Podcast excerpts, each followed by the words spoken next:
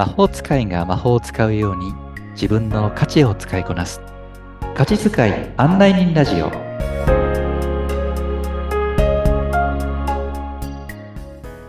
こんにちは。価値発見コーチのしゅうです。こんにちは。ナビゲーターのアボともこです。さあ前回ね価値遣いということで日常生活でも使いたいけれどもそれで未来を未来にも使い、未来を描くときにも使えるといいかななんてお話を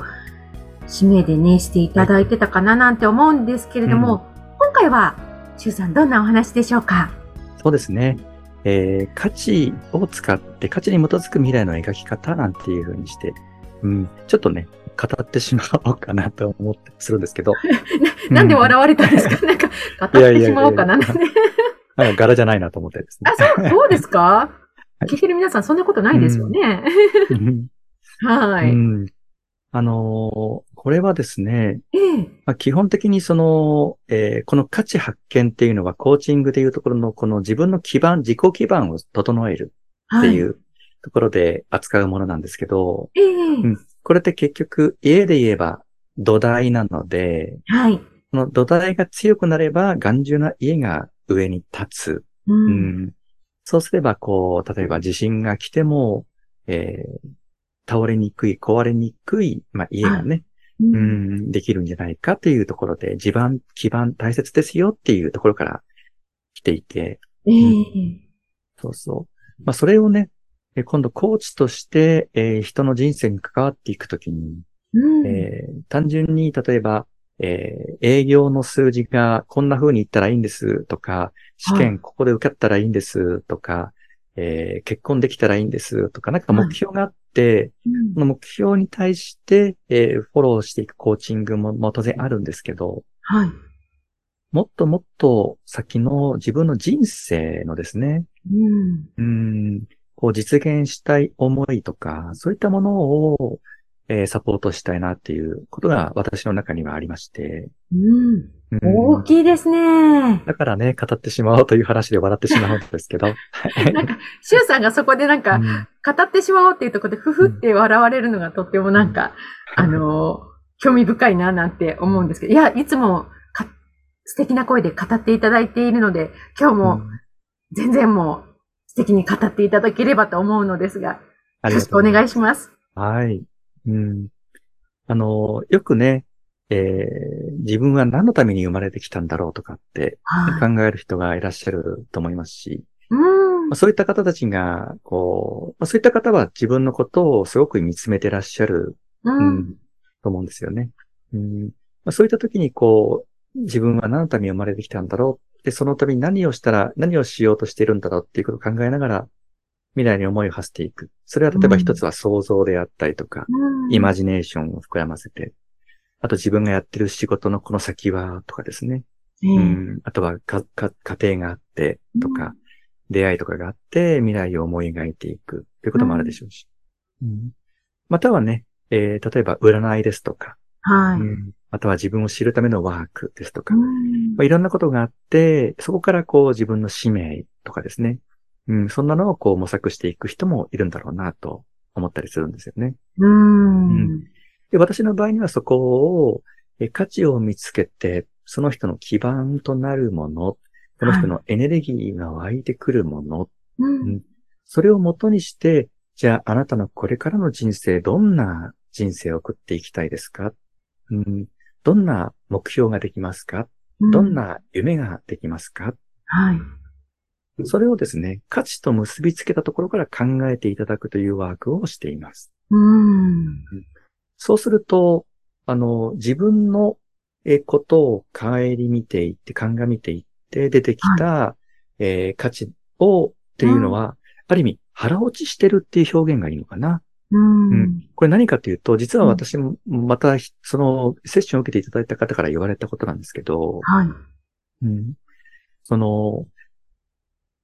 私このセッションを受けて、えー、すごく腹落ちしましたっていう話があって、うん、その方結構占いが好きでね、はい。うん、あの、いろんな方に、えー、見ていただいて、うん、で、えー、自分自身でこんな性格があるんだな、こんな使命があるんだなっていうのは聞いてたりもしたっていう。はい。うん、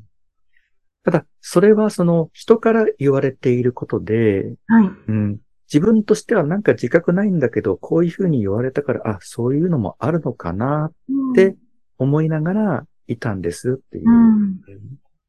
で、えー、例えば今回価値のセッションをしてみて思ったのは、でその方がおっしゃるんですけどもね、価値のセッションをして思ったのは、すべてが自分の中にあるもので、自分ですごく理解できるもので、うん、あ、そうだそうだ、これあるあるっていう強みだったっていうことなんですよね。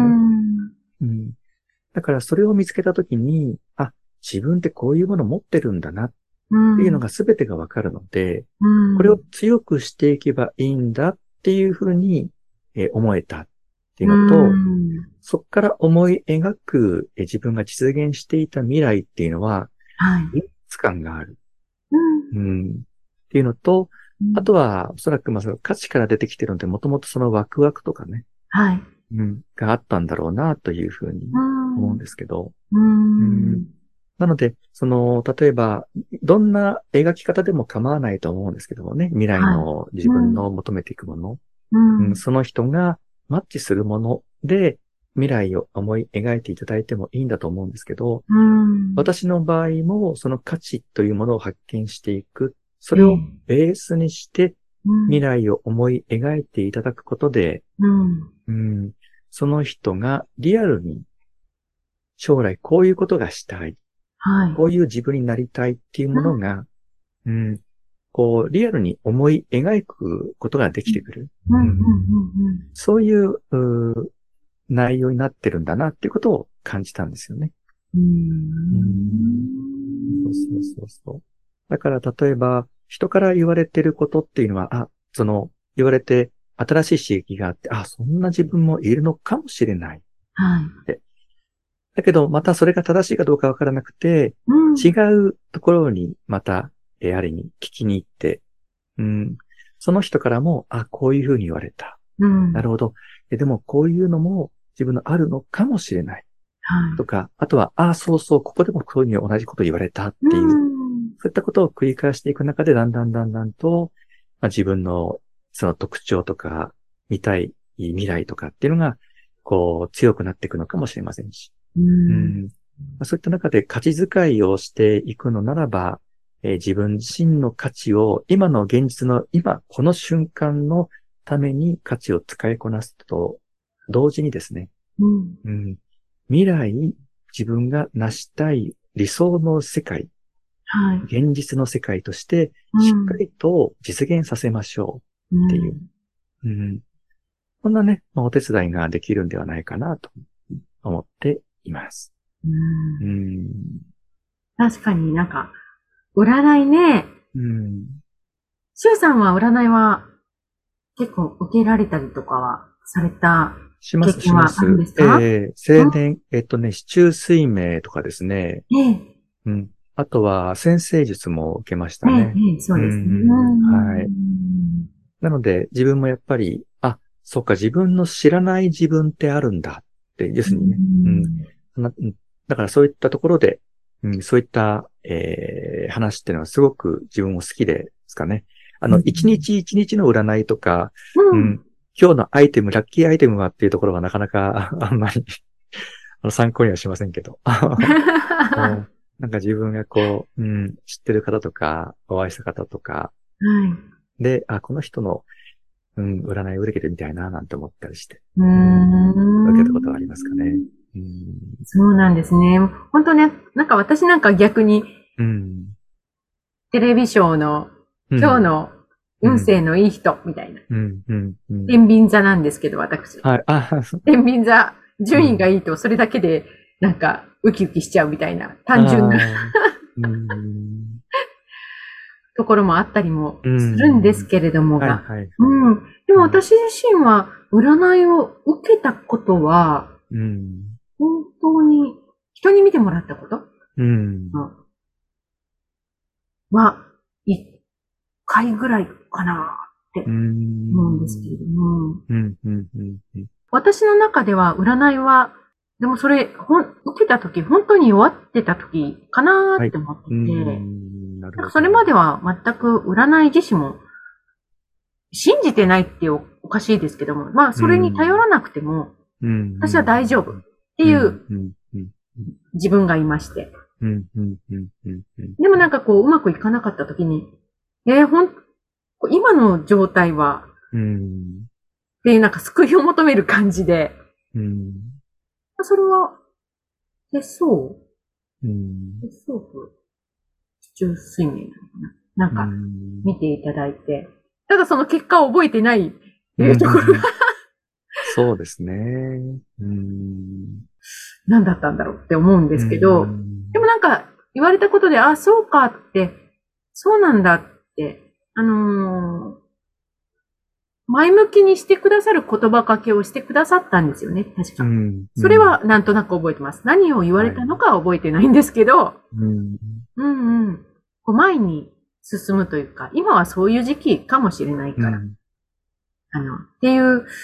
ことは言われて、それはちょっと、うん、そっかって、ちょっと心が少し軽くなった覚えはあったりもしたんですけど、うん、そうですね、うん、そうそう。それをしっかりと、その、自分として腹落ちして、うん、今ちょっと、まあ、忘れちゃいましたけどってあるんですけど、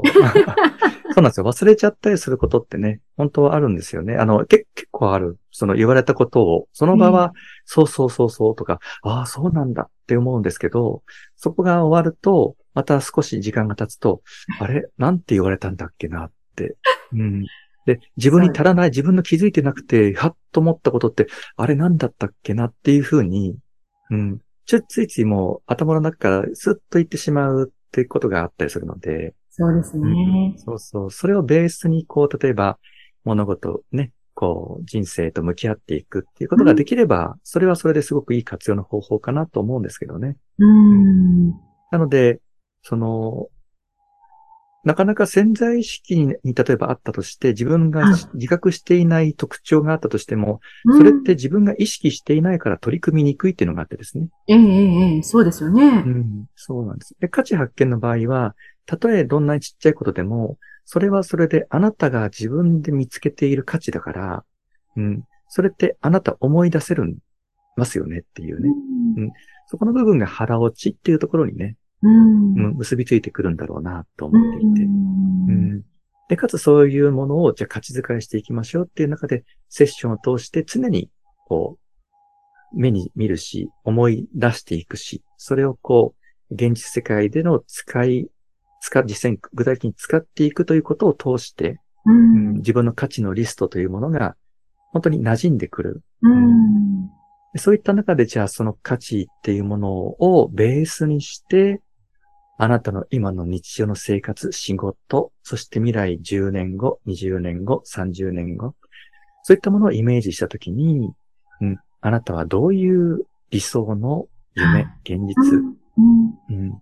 を、こう、思い描きますか？っていうところまで、うん、しっかりと、あの、ビジョンに落とし込むっていうのかな？はい。うん、